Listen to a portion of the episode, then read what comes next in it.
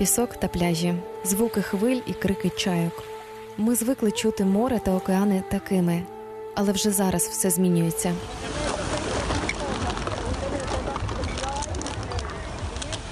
Так звучить море, коли хвилі викидають пластик на узбережжя. Минулого року так званий рай на землі Галапагоські острови у Тихому океані завалило сміттям. Тюлені біля острова грають пластиковими пляшками. Птахи, зяблики Дарвіна в'ють гнізда зі смужок пластмаси, а раки-відлюдники замість будинку використовують різнокольорові кришки, а не мушлі. Торік волонтери зібрали понад 4 тисячі тонн пластику з узбережжя на Галапагоських островах. 97% цієї території заповідник. Викинути пляшку чи пакет тут не можна. То звідки взялися ці 4 тонни сміття? Галапагоси умивають три океанських течії. Вони принесли пляшки з Азії, Південної та Центральної Америки, говорять вчені з островів. Але частину сміття викидають з океанських лайнерів, які пропливають повз. Тварини часто плутають пластик з їжею, а відтак помирають від голоду. Їх шлунки забиті сміттям, і місця для нормальної їжі в них не лишилося. Вчена Дженніфер Лаверс говорить, пластик притягує багато хімікатів і діє як отруйна куля. Plastic attracts a diversity of chemicals and basically acts like a little toxic bullet. На острові у Тасмановому морі біля Австралії вчені промивають птахам шлунки морською водою. Відтак тварину довго нудить пластиковими часточками. Деякі з них дуже гострі і можуть поранити стравохід чи шлунок тварини. Я не можу в це повірити. Це ніяк не закінчиться. В океані плаває величезний острів сміття. Пройтися по ньому неможливо. Він радше нагадує сміттєвий суп. Його територія у 2009 році була як два штати Техасу в Америці або дві Франції, і вона досі росте. Такі дослідження зробив океанограф Кертіс Ебесмаєр. За даними Європарламенту, щодня в океан з річок, морів та узбереж потрапляє від 5 до 12 мільйонів тонн пластику. Половина цього сміття кришечки, стакани, пакети та трубочки, якими ми користувалися всього кілька секунд чи хвилин. За даними світового економічного форуму, за 2016 рік до середини 21 століття пластика в океані буде більше ніж риби. У чорному морі 85% всього сміття теж пластик. Найбільший забруднювач одноразові пляшки. Проте це не все. Є й хімікати, і масляні плями, і викиди з кораблів. Море і так брудне, заявив президент Володимир Зеленський у середині липня і дозволив не перевіряти кораблі і одеський морський порт на дотримання екологічних норм мінімум два місяці. Адже дійсно нащо охороняти і очищати те, що і так брудне. Це Екосапіенс подкаст про свідоме життя на планеті, і я його ведуча Аліна Білобра. Сьогодні я розповім вам, чи вже помітні результати такого дозволу Зеленського. Як одна людина змусила мільйони полюбити океан і на десятиліття заборонити видобуток нафти в Антарктиді, а також про те, як звичайний очерет може врятувати світ. Якщо ви чи ваші знайомі живете екосвідомо, напишіть нам на сторінці громадського радіо у Фейсбуку, інстаграмі або на електронну адресу. Програма виходить у партнерстві з громадською організацією Екодія. Чорне море відновлюється, розповіли українські науковці Центру екології моря 29 липня на прес-конференції в Одесі. Результати, щоправда, стосуються моніторингу за 2016-2017 роки. Подробиці дізнавалася моя колега Ольга Длужневська. Чорне море відновлюється, заявили українські вчені. Проте водночас зазначили, наше море одне з чи не найбрудніших у Європі. У 2015 році в ЄС стартував проект МБЛАС. Його головна мета створити системи моніторингу, провести дослідження та розробити рекомендації з покращення стану моря. Наразі українські та грузинські екологи спільно із спеціалістами з Європейського союзу провели два моніторинги у 2016 та 2017 роках. Їхні результати доводять найбільше забрудники моря це ртуть, діоксин, пестициди, у тому числі заборонені в Європі антибіотики, а також промислові хімікати. І цьогорічне цвітіння води одне з найінтенсивніших свідчить. Проблема є, говорить директор Українського наукового центру екології моря Віктор Коморін. А, Это одно из самых больших цветений зарегистрировано в этом году. Аналогичные, правда, цветения были в 2010 году и ранее, в 80-х годах были аналогичные цветения. А, И получается, что сразу интуитивно становится понятно, что смотрим что-то не так. Спутниковая, например, карта показывает, что проблема гораздо глубже. Від такого цвітіння кисень не потрапляє у воду, виділяється інтенсивніше сірководень, а відтак гине все живе. Наразі у Чорному морі мешкають майже 6 тисяч біологічних видів. Одні вимирають, інші навпаки активно розмножуються. Причина таких змін забруднення. Віктор Коморін говорить, у морських мешканців змінюється ДНК. За словами заступника міністра екології Миколи Кузьо, влітку на одеському узбережжі знайшли кількох загиблих дельфінів. Ймовірна причина тварини споживали отруйну хімікатами їжу. У міністерстві природи вважають, боротьбу за море починати треба із моніторингу. Україна має імплементувати згідно угоди про асоціацію так звану директиву про морську стратегію, е, суть якої є, що за результатами певного циклу моніторингу формуються відповідні заходи з покращення стану екологічного чорного моря. Проект морської стратегії готують паралельно із дослідженнями стану моря. Наразі говорять, є й інша проблема пластик. За даними спільного дослідницького центру ЄС, його 83%. Найдрібніші частинки можуть становити менше 5 мм. Це так званий мікропластик. Такі шматки потрапляють у рибу, а разом з нею в організм людини, говорить Віктор Коморін. Вони здатні потрапляти також у клітини. Серйозність цього впливу на організм людини ще потрібно дослідити. До подібних ініціатив слід долучати представників бізнесу та виділяти бюджетні кошти, вважає представник Міноборони. Наразі проект фінансує Європейський Союз. Зараз триває третій етап досліджень. Його результати вчені представлять наприкінці цього або на початку наступного року. Оля Русіна, Ольга Тлужневська, громадське радіо. Зазначу, оприлюднений звіт не дає відповіді на питання, чи постраждало море після рішення президента Володимира Зеленського заборонити екоінспекції на іноземних судах. Нагадаю, 13 липня на нараді з питань портів Зеленському розповіли про ймовірні, проте недоведені випадки корупції. Начебто екоінспектори вимагали хабарі з іноземних кораблів за швидкий контроль. Зеленський держконтроль скасував на два місяці. Заявив: у вас є два місяці. Я думаю, ніхто не постраждає. Окрім дельфінів і екології моря, відреагував хтось з учасників наради. Таке рішення Зеленського збурило екоактивістів. Павло Вишибаба написав у своєму Фейсбуці. Цитую: це той момент, якого всі боялися, коли некомпетентність президента і бажання легких рішень може мати серйозні негативні наслідки. Екоактивісти звернулись до міністра екології Остапа Семерака, просять відновити контроль. Семерак вважає розслідування так само необхідні, як і екоперевірки. Лише наступний етап дослідження, яке зараз триває, покаже, чи сильне забруднення моря після такого рішення президента, говорить заступник міністра екології Микола Кузьо. найбільш забруднене море це є там, де виток Дунаю, і біля Одеси. І якщо взяти топ 5 джерел забруднення, то в них входить е, забруднення від морського транспорту. Це має контролюватися, оскільки е, ну це одне з топових джерел забруднень ну, всюди, так теж визнається. І в нас зараз це є підтвердження на основі цих е, досліджень. Щоправда, результати будуть за півроку мінімум, і без контролю виписати штраф конкретному кораблю за викиди не вдасться, пояснює Кузьо. За даними на 2017 рік, стан забруднення моря у порту Одеси і так максимальний червоний. вже фіксуємо, що там є червоний колір. Червоний колір це е, поганий, ну найгірший з п'яти можливих е, станів. І по директиві, якщо у вас зелений, це все дуже добре. Далі йде там е, цей синій, е, жовтий, помаранчевий і червоний. Так от довкола Одеси там червоний колір згідно цих даних, які ми бачили по результатах цих досліджень. Якщо ця тенденція зберігається, то згідно директиви ми маємо вживати заходів з метою досягнення доброго стану, якомога кращого стану відповідного масиву, який там є червоним кольором. Україна вже повинна вживати заходи, аби покращити стан Чорного моря. Це Екосапіенс подкаст про свідоме життя на планеті. І я його ведуча Аліна Білобра. Далі розкажу про людей, які змінюють світ довкола.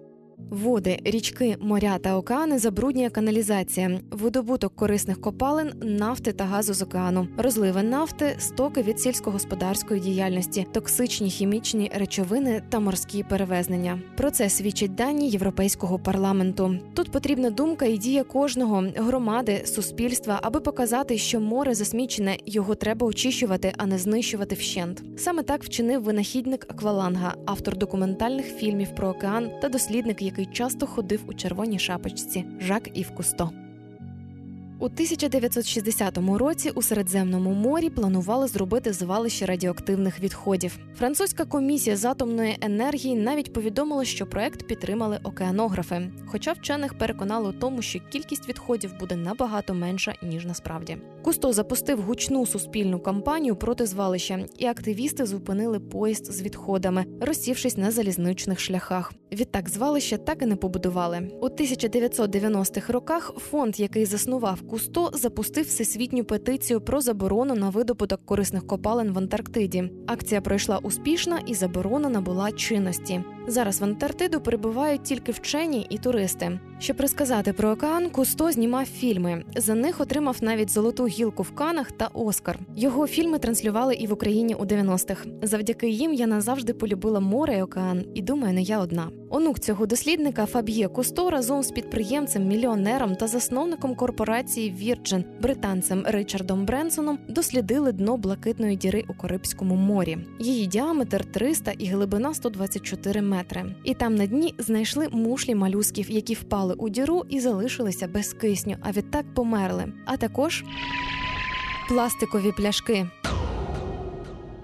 У своєму блозі тоді Бренсон написав: головні вороги океану це зміна клімату і пластик. На жаль, на дні ями на глибині в 120 метрів ми виявили пластикові пляшки. Це найголовніше нагадування про небезпеку зміни клімату, яке я коли-небудь бачив. Відтак Бренсон пообіцяв замінити пластикові пакети під час марафонів, які організовує його компанія Virgin Sport, на довговічні натуральні сумки з бавовни. А ще замість півмільйона одноразових пластикових пляшок на всіх бігових подіях цього року від компанії використовувати воду у картонних упаковках. Минулого року ООН започаткувала флешмоб. У ньому зірки закликають відмовитися від однієї пластикової речі ложки чи виделки і замінити їх металевими. До акції долучився і актор Арнольд Шварценеггер. Він записав відео, на якому зламав пластикову ложку і пообіцяв відтепер користуватися металевою.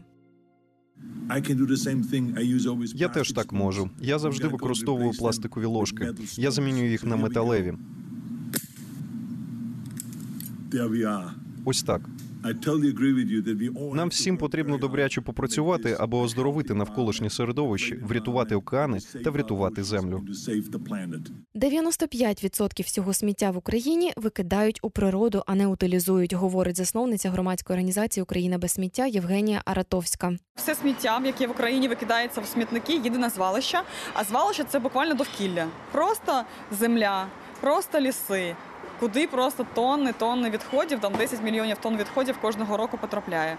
З пляжів та смітників вітер зносить сміття у річки, а звідти течіє у море з моря в океан. За даними Європейського парламенту, найпоширеніші предмети, які забруднюють океан, це сигарети і фільтри, обгортки та контейнери для харчових продуктів, кришки від пляшок, стаканчиків для кави, солодких напоїв та соломинки, одноразовий посуд, пластикові пляшки та пакети. Відтак, аби змінити ситуацію, потрібно впоратися з трьома завданнями: прибрати або переробити той пластик, який ми вже викинули, і який досі плаває в а там його, за даними досліджень Європарламенту, 150 мільйонів тонн. Друге знайти замінники або аналоги для пластикових речей. І третє навчитися віддавати на переробку те, чим ми не плануємо більше користуватися. Про переробку я розповідала у попередньому випуску про сортування. Послухати його можна пізніше на сайті громадське.радіо або на SoundCloud у розділі подкасти Екосапіенс.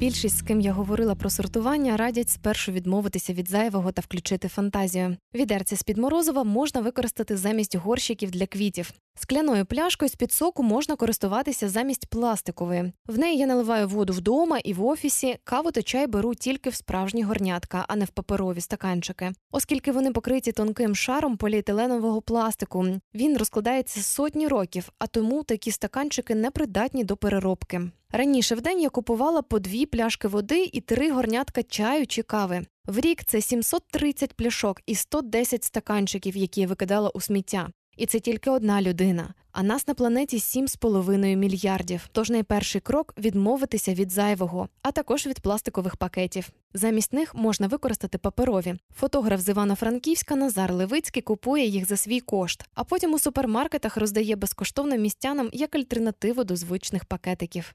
Е, Скільки роздав, чесно кажучи, точно не знаю. Перша покупка, така велика акція була. е, Ми роздали тисячу пакетів за тиждень. А потім я постійно купляю за свій кошт. Відно йдемо на закупи в супермаркет. Поки дружина потім ходить по магазині, я за період часу там півгодини можу роздати 200-300 пакетів. Почалося все з поїздки до батьків, коли Назар побачив, як обабіч дороги пакети зі смітників рознесло по деревах. От і побачив цілу купу цих кульочків по деревах вітер порозносив, по полю, вийшов, пройшовся і не знаю, мені я просто був в шоці, якщо чесно. Я раніше цього не замічав. А і в той же день сказав дружині своїй, ми відмовляємося від поліетиленових пакетів, переходимо на паперові. Щоб роздати перші пакети, Назар провів майстер-клас для фотографів-початківців. Знайшов е, в інтернеті оголошення з приводу е, продажу, замовив, спробував, все класно, типу почав переходити користуватися сам. А те потім провів свій перший воркшоп, так звані навчання молодих фотографів. Е, За зібрані кошти прикупив ще кілька тисяч цих паперових пакетів, їх безкоштовно роздавати по супермаркетах нашого міста Івано-Франківська. Люди дивуються, говорить чоловік. Спершу ставляться без довіри. Власники деяких магазинів радіють, дозволяють працювати у приміщенні. Інші ж переважно менеджери у великих мережах побоюються. Тож Назар роздає пакети біля входу у магазині. За три місяці він роздав 5 тисяч паперових пакетів. А минулого тижня провів акцію під назвою Ні кульочкам. Тоді понад 7 тисяч паперових пакетиків знайшли нових власників. Назар розпродав 400 різних екопакувань і торбинок. Виручені від продажу 16 тисяч гривень Назар віддав на благодійність у дитячий сиротинець при місцевому монастирі. В понад 60 країнах світу, в тому числі у країнах Європейського союзу, Південної Америки, Африки та Азії, заборонили або впровадили додаткову оплату за використання одноразових пакетів. Поліетиленові пакети заборонені у 10 африканських країнах і на Тайвані. У Європейському Союзі з 21-го року за використання одноразового пластику будуть штрафувати. А в Кенії навіть можуть посадити у в'язницю до 4 років або виписати штраф на 40 тисяч доларів. Радіодовідка. Міжнародна природоохоронна організація Greenpeace минулого року порахувала кількість пластику на сміттєзвалищах і в океані і заявила, найбільшим забрудником є компанія Coca-Cola. Їх пластикову пляшку з під води знайшли навіть посередині Тихого океану. Крім того, у топ 10 входять PepsiCo, Nestle, Danone, Procter Gamble. До цієї корпорації, до речі, входять такі відомі бренди, як Always, Old Spice та Ariel. У відповідь на звинувачення Coca-Cola пообіцяла за 10 років почати переробляти таку ж кількість пластику, яку випускає. Nestle обіцяє за 6 років до 2025 року зробити всі упаковки придатними для повторного використання або переробляти їх. Таку ж обіцянку дала Colgate Palmolive. Водночас Greenpeace стверджує, переробка це не вихід, оскільки 90% усього коли-небудь виготовленого пластику так і не переробили. Організація запустила петицію і закликає компанії скоротити виготовлення одноразового пластику. Наразі петицію підписали понад мільйон сімсот тисяч людей з необхідних двох мільйонів. Це Екосапіенс, подкаст про свідоме життя на планеті, і я його ведуча Аліна Білобра. Далі розкажу вам про альтернативи пластику, які український бізнес пропонує світу. Пакети ще не все. Минулого року весь світ прощався з пластиковими трубочками. Таку ініціативу почала природозахисна організація Sir Foundation. За цей час від соломинок у Британії відмовились Макдональдс і Starbucks. Обидва гіганти перейшли на паперові соломинки. Щоправда, вони запаковані у пластикові пакети. Критики нововведень нарікають, папір розмокає вже за годину. Вони вважають, що пластикові трубочки необхідно залишити, оскільки вони допомагають людям з обмеженими можливостями пити самостійно. Українська компанія Yes пропонує замінити такі соломинки аналогами з екологічних матеріалів стебла жита та очерету. Жито вирощують самостійно. Очерет заготовляють ті ж підрядники, які нарізають очерет для покрівель, розповідає операційна директорка компанії Олеся Вершигора. Ми купуємо в заготівельників з різних куточків України, і ми намагаємось максимально тобто, вибирати ту територію, яка там, скажімо, мені би не хотілося говорити слово Чорнобиль, але тим не менш це є одним із теж важливих факторів на що звертають люди. Тому беремо більше західної України. Для соломинок жита обрали сорт, в якого стебло міцніше, а врожайність менша. Жито з житом інша історія. Ми, наприклад, не використовуємо ніяких е, пестицидів, які сприятимуть росту рослини. Зазвичай пестициди використовують тоді, коли рослина має дати урожай. Для того, аби прибрати бур'ян, і для того, аби ніякі жучки не поїли е, зерно. Соломинки з очерету цупкіші та ширші, добре підійдуть для фрешів та соків. З жита тонкіші і підійдуть до лимонадів та коктейлів. Всі стеблини нарізають, краєчки згладжують, соломинки дезінфікують. Хімікати при цьому не використовують, говорить Олеся Вершигора. Ми обробляємо певним певним температурним режимом, який буде продавати трубочку, щоб не було ніяких там жучки, не залишилися в ній. Е, все, все самій основі. Е, ми пара вона трішки зволожує саму трубочку, після якої нам потрібно необхідно її висушити. Е, що стос... І в цьому, власне, полягає вся дезінфекція трубочки з... зі стебла жита. Очеретяні соломинки спершу вимочують при температурі від 40 до 80 градусів, потім підсушують і продувають без жодних хімічних сполук. Готові вироби пакують у цупкі коробки з переробленого картону по 100 і 50 штук. Да, ми обрали упаковку, яка була б екологічна, тому що було б дивно, якби ми пакували у пластик. Ми ж відповідаємо не тільки там за продукт, а й за пакування. І тут ми повністю продумуємо увесь процес. Це принципова позиція використовувати якомога екологічніші матеріали впродовж всього циклу від виробництва до продажу, говорить операційна директорка компанії. Ми намагаємося е, будувати нашу роботу так, щоб у нас було безвідходне виробництво. Є частина, наприклад, браку, там десь зламалась трубочка, вона десь надкололась. І якщо ми бачимо там при певній довжині, в нас є е, трубочки, наприклад, 20 і 14 сантиметрів. Якщо це очерет, наприклад, 20 сантиметрів, вона скололася згори, ми її повертаємо назад на виробництво, обрізаємо і залишається в нас трубочка 14 сантиметрів. Ми знову від того, що від від транспортування ми їх, звичайно, дезінфікуємо повторно, і потім пакуємо. До коробок безпосередньо. Якщо продукт зовсім поламаний, його віддають на підстилки для свійських тварин. Виробничі потужності стоять у селі за Києвом. Проект існує більше року. Перший час витратили на експерименти, підбір інструментів та отримання сертифікатів. Є український СЕС е, е, якось ну це е, заключення саме підемстанції.